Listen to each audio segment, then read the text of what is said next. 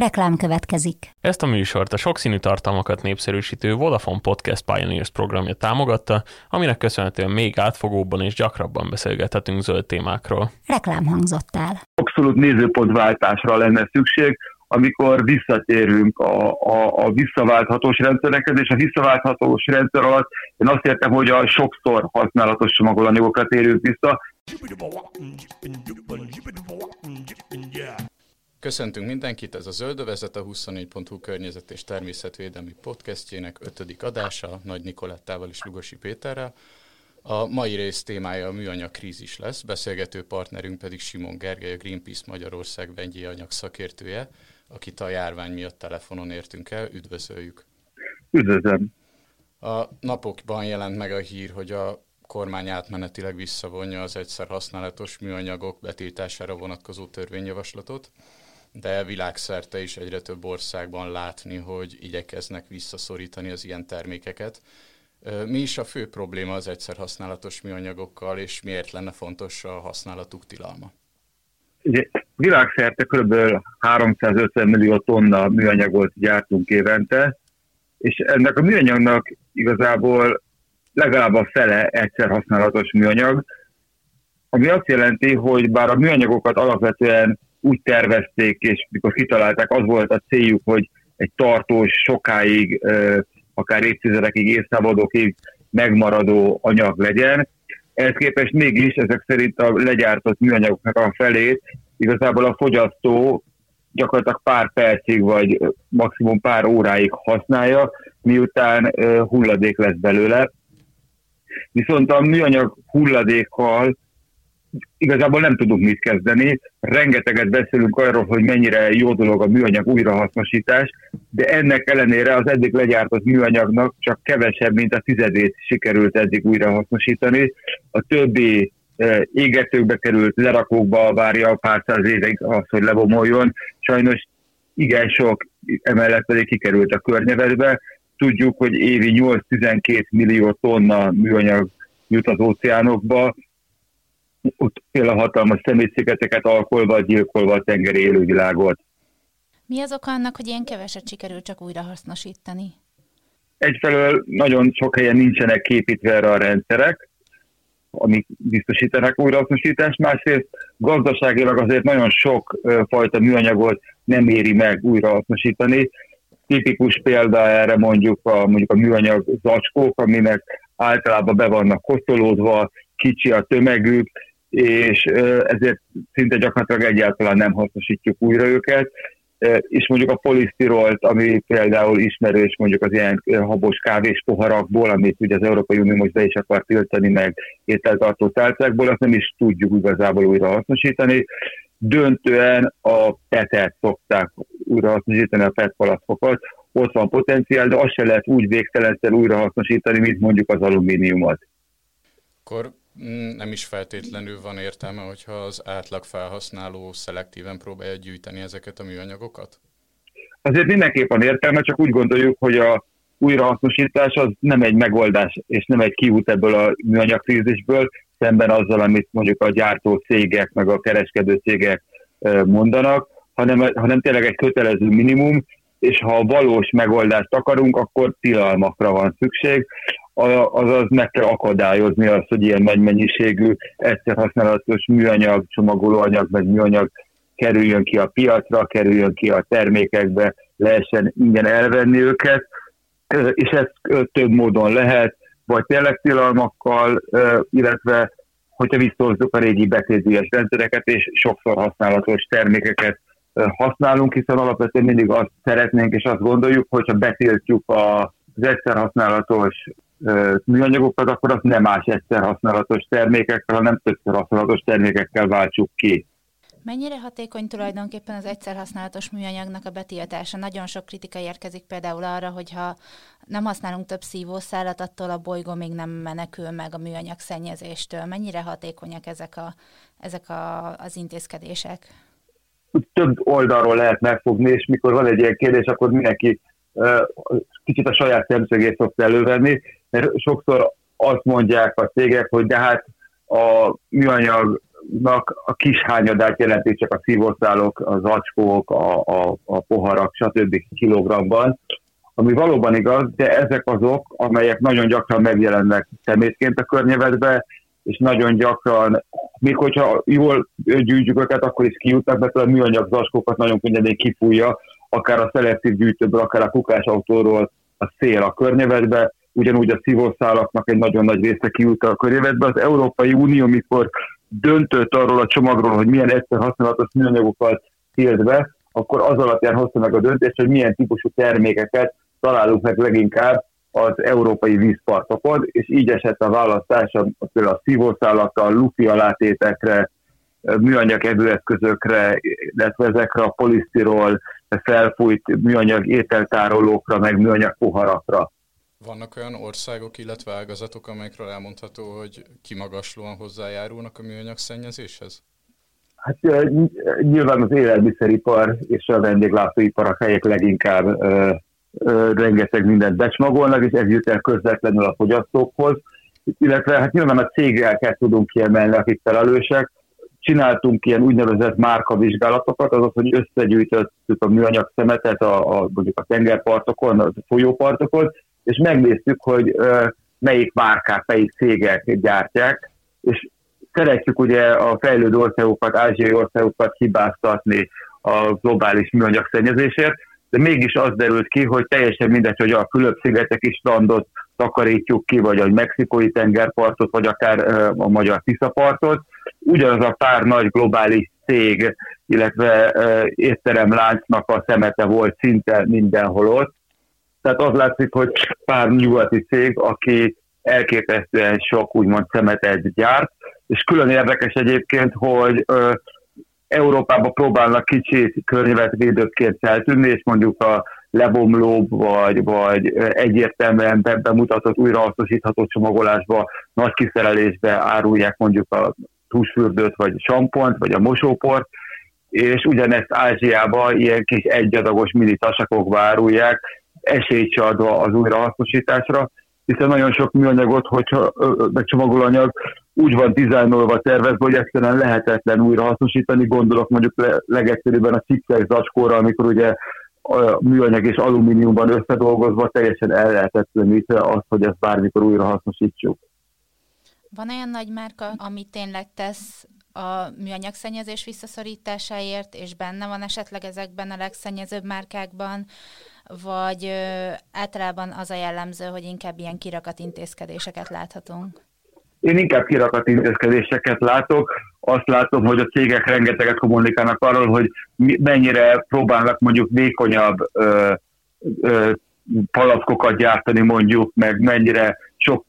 újrahasznosított nyersanyagot alkalmaznak, de láthatóan a jelenlegi üzleti modellt próbálják csak kozmetikázni, és nem pedig gyökeres változásokat hozni. Tehát nekem ezek nagyon sokszor kicsit kirakat intézkedések látszanak, és ugye a műanyag szennyezésben tényleg nem a kilogramba kibocsájtott műanyag számít mindig, annak ellenére, hogy mondjuk elmondjuk, hogy évi 8-12 millió tonna műanyag kerül az óceánokba, okoznak például a szemétszigeteket, de ö, mégiscsak mondjuk sokszor például a terület számít, tehát azért, mert vékonyabb egy ö, palac,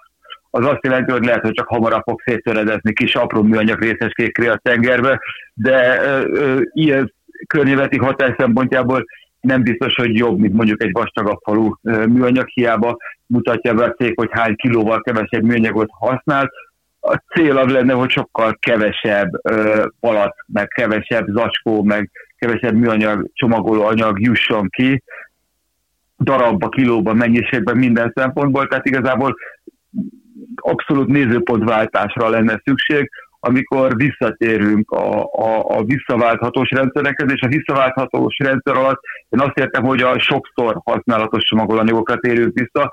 mert nyilván a, az is jó, hogyha visszaválthatóvá tesszük, és betétdíjat adunk mondjuk a sima PET meg alumínium doboznak is, hiszen ugye annak révén a mostani mondjuk 20-30%-os magyar újrahasznosítási arányt könnyen föl tudjuk emelni 80-90%-ha elég magas a betétdíj, ami természetesen javít a helyzeten, de az igazi megoldás azt jelenteni, hogyha, hogyha nem termelnénk szemetet, hanem sokszor használható csomagolanyagokat használnánk, mint amit például régen a petédies üveg volt. Milyen alternatív megoldások lehetnének még itt az újrahasznosítható csomagolások terén?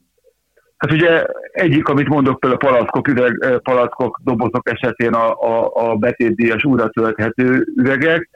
Nyilván mindenképp az is jó, hogy azért vannak betétdíjak, amik csak az újrahasznosítást ösztönzik, de mondom, az egy kötelező minimum. Műanyag zacskók esetén nagyon egyszerű mondjuk vászontáskát, kosarat, szütyőket használni, olyan termékek esetén, amiket mondjuk nem biztos, hogy az ember egy kimosható szütyőbe tenne, mint mondjuk egy felvágott vagy húsáru, ott nagyon jó lehet például betétdíjas dobozokat használni, vagy saját dobozokat,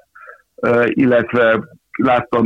Nyugat-Európában például ilyen szilikontasakokat, amik nagyon hatékonyan is jól tudnak működni. Egyébként érdekes, hogy most a koronavírus járvány idején elkezdte nyomni a műanyagipar, hogy hát most azért csak az eldobható szabad választani, mert hogy az mennyivel biztonságosabb, és ezt érdekes módon a tudósok, meg a tudomány azonnal határozottan cáfolta, több okból is. Egyrészt ugye nyilvánvaló, hogy sokkal inkább tudjuk garantálni a fertőzésmentességét, tisztaságát, egy olyan mondjuk vászont zacskónak, vászontasaknak, szűcsőnek, amit mi magunk kimostunk otthon mosószeres vízzel, garantálva, hogy ne legyen rajta vírus, szembe egy műanyag zacskóval, amit letépünk a boltba, és nagyon jó eséllyel az előttünk lévő vásárló már megérintett, amikor ő letépte az ő zacskóját, és ki tudja még hányat, és hasonló módon a más előre csomagolt műanyag termékek is ki tudja, hogy hányszor voltak megfogva előttünk, és ugye tudjuk, hogy a műanyagon amúgy viszonylag hosszú ideig, kettő-öt napig megmarad a koronavírus, szemben mondjuk sok más felülettel, papírral, vászonnal, ahol egy sokkal rövidebb időkről számoltak be. Volt szó arról, hogy mm, milyen hatalmas mennyiségű műanyag áramlik az óceánokba. Ismerünk olyan területeket, akár országokat, ahol kifejezetten súlyos a műanyag krízis? Attól függ, mit értünk súlyos műanyag krízis alatt, de mindenképpen Ázsiában láttuk a legelkeserítőbb helyzetet, tehát Fülöp-szigeteken, Indonéziában látszik azt, hogy a, hogy a tengerpartok, folyók, városok szélei végérvényesen és nagyon-nagyon kritikusan el vannak szennyezve műanyaggal. Ezek azok a helyek, ahova a, jellemzően a, a nyugati tulajdonú cégek bevitték ezt az eldobható kultúrát, úgyhogy azokban az országokban egyáltalán nincsen a hulladékgazdálkodásnak a feltételei kialakítva, nincsen egy, egy rendszer erre a, a hulladékgazdálkodásra, tehát sokszor mondjuk egy kis Fülöp-szigeteki vagy indonéz szigetre elkezdik tömegével az eldobható kis csomagolásba lévő termékeket kiszórni, miközben egyáltalán nincsen igazából rendes hulladékgyűjtés azon a szigeten, hanem az emberek megszokták, hogy mondjuk banánlevérről esznek, és szappan maguk főzik, és abból tisztők vannak, és most meg hirtelen minden eldobható műanyag csomagolásban van, és egyszerűen még idézőjelesen azt tudják csinálni vele, hogy elégetik súlyosan szennyezve a környezetet, vagy pedig csak simán eldobják, ami aztán belekerül a tengerekbe, globális szennyezést okozva, és akkor mi részben őket hibáztatjuk, pedig nyilván rájuk lett ez úgy valamilyen szinten tolva és, és kényszerítve, és nem nagyon volt hirtelen más választásuk, mert nem gondol, mert nem várhatjuk az emberektől, hogy meg a, helyi kormányzattól, hogy azonnal kialakodjon, hogy egy olyan hulladékgazdálkodás és környezeti nevelés, hogy az emberek tudjanak mit kezdeni ezzel, tehát ezért alakultak ki ezek az egészen katasztrofális helyzetek sokszor ezekben az, ezekben az országokban. De hát sajnos tudjuk, hogy például Európának is sok része igencsak szennyezett, a balti tenger is tele van mikroműanyaggal, az olasz tengerpartok is, eleve az összes turizmus által most nem is tudom, hogy sújtott a jó szó, vagy, vagy nagyon megszállt tengerparti régióban is nagyon jelentősen műanyagszennyezés, de hát tudjuk egyébként, hogy, hogy a Duna is kb. legalább 1500 tonna műanyagot visz a Fekete-tengerbe évente, és ez egy korábbi becslést, mi a Greenpeace-tel az elmúlt hetekben mutattuk be a vizes méréseink eredményeit, és háromszor több mikroműanyagot találtunk a Dunában, mint a korábbi hasonló mérések. Említette a mikroműanyagokat. Mennyit tudunk pontosan arról, hogy mennyire szennyeznek ezek, és hogy egészségügyi problémákat okoznak-e? Mikroműanyagokról csak azt tudjuk, hogy mindenhol ott vannak, tényleg mindenhol ki lehet őket mutatni. Az is biztos, hogy nagyon sok belénk jut, de azt, hogy hogy hat ránk, hogy fog eltűnni, erről viszont semmilyen információk nincsen. Ami ugye igen, csak ellentétes az elővigyázatosság elvével, hiszen az történt, hogy előbb jutottak belénk ezek az anyagok, mint sem, hogy, hogy, hogy tudtuk volna, hogy ezzel mit tud kezdeni a szervezetünk, mi lesz ennek a hatása. Kicsit erről eszembe jut mondjuk a azbest vagy a DDT története is, mind a kettőt évtizedekig használtuk, sőt, szinte évszázadokig az azbest esetén. Annak ellenére, hogy már évekkel korábban figyelmeztettek tudósak, orvosok, hogy ez káros lesz ránk, mégiscsak használtuk, tovább használtuk, és uh, mire uh, betiltottuk, addigra már késő volt, mert minden ott volt körülöttük, mindenkinek ott van a szervezetében, és DDT-t például hiába nem használunk már, mégis generációkon keresztül az anyukák átadják a gyerekeiknek, és tudjuk, hogy sokszor a második generációban van súlyosabb egészségügyi hatás például rák DDT esetén. Na most a mikroműanyagoknál egyelőre nem ismert igazából káros hatás, azt tudjuk, hogy egy jó része átmegy rajtunk, de egy része nem, és azt viszont nem tudjuk pontosan, hogy miként hat, de egészségügyi világszervezet is kutatja még ennek a hatását. Amit biztosan tudunk, hogy a mikroműanyagokban is ott vannak azok a műanyag adalékok, amelyeknek egy részéről tudjuk, hogy károsak, hormonkárosító, talárlágyítószerek, különböző égésgátlók, amelyek immunrendszert károsítják, sőt rákockázatuk is van, és még nem akarom felsorolni az összes műanyag adalékot, ezek a műanyagok, mikroműanyagok révén is belénk juthatnak,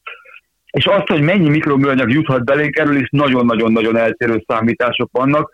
láttam egy amerikai kutatást, ami 70-100 ezerre teszi, de ez is nagyon sok eltérő módszertanú kutatásból próbálta agregálni az adatokat, tehát nyilván ez is egy pontatlan becslés, de mondjuk azt tudjuk, hogy voltak vizsgálatok palackozott vízre, amik mondjuk a 1 és a 3-400 közötti átlagos mikroműanyag szennyezettséggel kalkuláltak literenként, ez biztos, hogy ha valaki palackot iszik, akkor azzal bevisz magában műanyagot, tengeri élőlények fogyasztásával tudjuk, hogy be lehet színni mikroműanyagot. Volt egy Greenpeace-es kutatás, ami azt mutatta, hogy például a tenyésztett tengerparti kagylókba átlagosan kagylóként három műanyag szemcse van, tehát egy nagy szál kagyló elfogyasztásával azért jó pár mikroműanyagot beviszünk. Volt tengeri sóvizsgálatunk a Greenpeace-szel, ami azt mutatta, hogy akár több száz, de akár több ezer műanyag szemcse is lehet, és kilónként a, főként a tengeri sóba, de érdekes módon a Magyarországon vett erdélyi külsóba is találtunk műanyag szemcséket.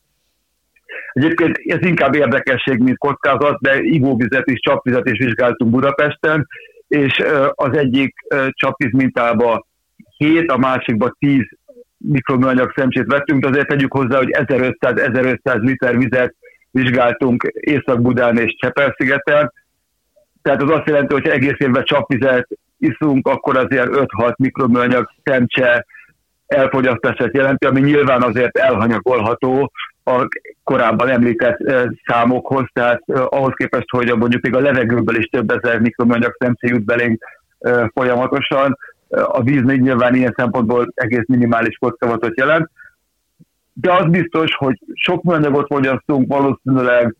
több grammot, de inkább több száz grammot évente, és igazából nem pontosan tudjuk, hogy hogyan hathat ránk.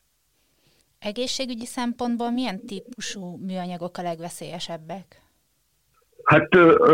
maguk a műanyagok ugye alapvetően viszonylag inert anyagok. A veszélyessége a műanyagoknak az két dologból adódhat. Egyrészt, hogyha benne van valamennyi monomer, Például ugye tudjuk, hogy a PVC-nek a monomerje, a vinilfluorid az ugye súlyosan rákkeltő, meg a PVC adalékai is, mondjuk az előbb említett salátok is, hormonkális sütők egyeseknek rákockázata van. A polisztirolt, ugye, amiből szoktunk ugye kávét inni, abból, hogyha van sztirol monomer, sztirén monomer, akkor arról lehet tudni, hogy van szintén rákockázata. Sokat szokott szó lenni a, a bisphenol áról, ami a polikarbonátnak az egyik ilyen ö, ö, alapösszetevője, és a, a bisphenol az egy ismert hormonkárosító, ugye nem is véletlen, hogy betiltották cumis üvegekben, de hát ugye mai napig más ö, ö, kancsókban, ételtárolókban mai napig benne lehet. Ugye a polikarbonát önmagában nincs baj, tehát hogyha mondjuk a, a CD lemez, amit már nem annyira használunk, de vagy a szemüveg, vagy a napfénytető polikarbonátból van, az nyilván nem jelenti ilyen szempontból egészségügyi kockázatot, de hogyha abból iszunk napi szinten, abból van a, a kulacsunk, akkor, akkor már nyilván előfordulhat egy értékelhető kockázat. Azért fontos tudni, hogy nyilván mi nem a műanyagok ellen vagyunk zöldek, hanem az egyszer használatos műanyagok ellen, illetve az olyan műanyagok ellen, amiben káros adalékok vannak, és emiatt kockázatot jelenthetnek az egészségünkre. De egyébként nyilván attól függ, hogy, hogy, hogy milyen közegben nézünk kockázatokat, hiszen mondjuk például a tengeri élőlényekre az jelent kockázatot, hogy belegabajodnak, beleakadnak a műanyagokba, és ezért pusztulnak el, megeszik, mert élelmiszernek nézik, illetve a kis mikroműanyagokat megeszik a halivadékok, amiben a, a Dunában, tengerben egyaránt pusztulnak tőlük. Mikroműanyagokhoz visszatérve, itt szó volt arról, hogy gyakorlatilag körbeveszi az egész környezetet, mindenhol jelen van. Ezek hogyan alakulnak ki, illetve a mikrojelző az nagyjából mekkora méretre utal? Hát mikor mi mértünk mikroműanyagot, akkor mi 10 mikrométertől tudtunk mérni, és ugye pár milliméterig uh, van értelme mikroműanyagról beszélni, és a mikroműanyagok alapvetően uh, két forrásból uh, juthatnak, vagy, vagy, vagy több forrásból, de több, két alapvetőt különböztetnék meg. Egyrészt, amikor valamit eleve mikroműanyagként használunk, tehát mondjuk kozmetikumokba, bőradírokba, fogkrémekben raktak mikroműanyagokat, amik közvetlenül kijutnak a csatornából a, a, a szennyvízbe és azáltal a felszíni vizekbe, folyókba, vagy pedig szennyvízszap részén kikerülhetnek a, a földekre.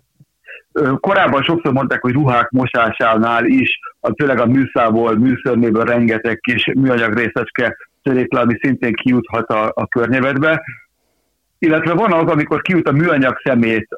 a hulladékba mondjuk egy műanyag zacskó, ami aztán napfény, szél, hullámzás hatására aprózódik, széttöredezik, és így lesznek belőle egyre kisebb ö, szemcsék.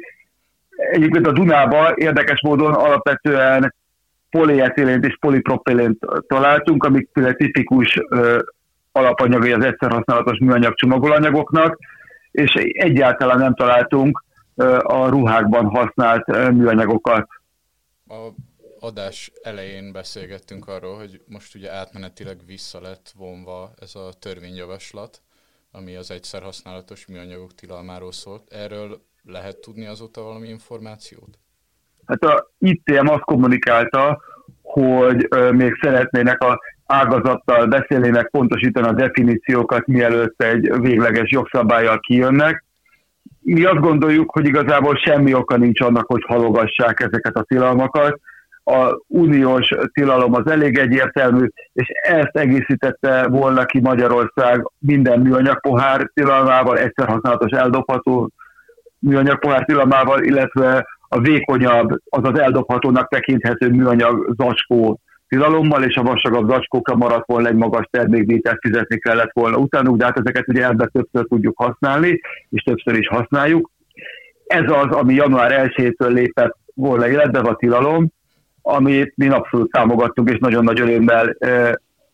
üdvözöltük, hiszen ez tényleg egy nagyon fontos első lépés egy olyan irányba, hogy a magyar gazdaság elkezdjen tényleg egy, egy 21. századi nem erőforrás pazarló, nem az ellopható kultúrára épülő gazdasággá átalakulni. De hát most ezt mondták vissza, úgyhogy igazából most nagyon kíváncsian várjuk, hogy milyen jogszabályal, milyen határidőkkel fognak életbe lépni. Ugye elvileg az Európai Uniós tilalom, amit már ugye a adás elején mondtuk, hogy mire vonatkozott volna, az is 2021. január 1-től lépett volna ért életbe, de ezt elhalasztották július 3-ára, 2021. július 3-ára a koronavírus járványra való tekintettel,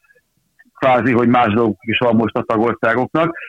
Nyilván el tudjuk fogadni, hogyha bizonyos esetekben, bizonyos üzletágokban azt mondják, hogy pár hónap valamilyen felmentés legyen, hogyha az tényleg indokolt szakmailag, de viszont nagyon szeretnék látni, hogy megszülesse még egy jogszabály, ne legyen halogatás. Ez ügyben egyébként a Greenpeace-tel is próbálunk indítani most egy ilyen ö, petíciót, ahol próbáljuk rávenni az embereket, hogy írja meg a döntéshozóknak, hogy minden hamarabb szülessen meg ez a jogszabály, és ne halogassák ezt tovább. Elsősorban ugye a döntéshozók szerepéről volt eddig szó. Az egyén az hogyan tud hozzájárulni ahhoz, hogy jelentősen csökkenjen a műanyag szennyezés, akár ilyen kezdeményezések révén? Hát egyrészt nyilván, hogy a politikailag aktívan felszólal a műanyag tilalomért, de viszont önmagában, ha az emberek kicsit odafigyelnek a mindennapjaikba, akkor azért nagyon-nagyon-nagyon le tudják csökkenteni a műanyag szemét lábnyomukat. Eleve gondoljuk meg, hogy tényleg mikor van szükségünk becsomagolt termékre, próbáljuk ezeket minél jobban kerülni, a sokszorosan becsomagolt termékeket, legyen nálunk, ha vásárolunk, mindig mondjuk kellő mennyiségű tasak, táska, doboz, amivel bele tudjuk venni a termékeket, hogy ne kelljen mindent becsomagolva vennünk, illetve zacskókat szereznünk. Gondoljuk meg, hogy mikor tudunk visszaválthatót választani, mikor tudjuk a nagyobb kiszerelést választani, hogy kevesebb csomagolóanyag legyen, hogy ha mondjuk olyan épületben élünk, ahol mondjuk biztos nem olmozott vizet iszunk, akkor tényleg kerüljük a, a, a palackozott vizeket, vagy csak tényleg nagyon indokolt esetben vegyünk. És eleve ugye nagyon fontos, hogy ami azért van csomagolanyagunk, azt próbáljuk meg lehetőleg tiszta állapotban eljutatni egy szelektív gyűjtőbe, hiszen ez az abszolút minimum feladatunk, hogy legalább ami szemetet termelünk, az, adjuk meg az esélyt, hogy legyen újra használva, újra hasznosítva.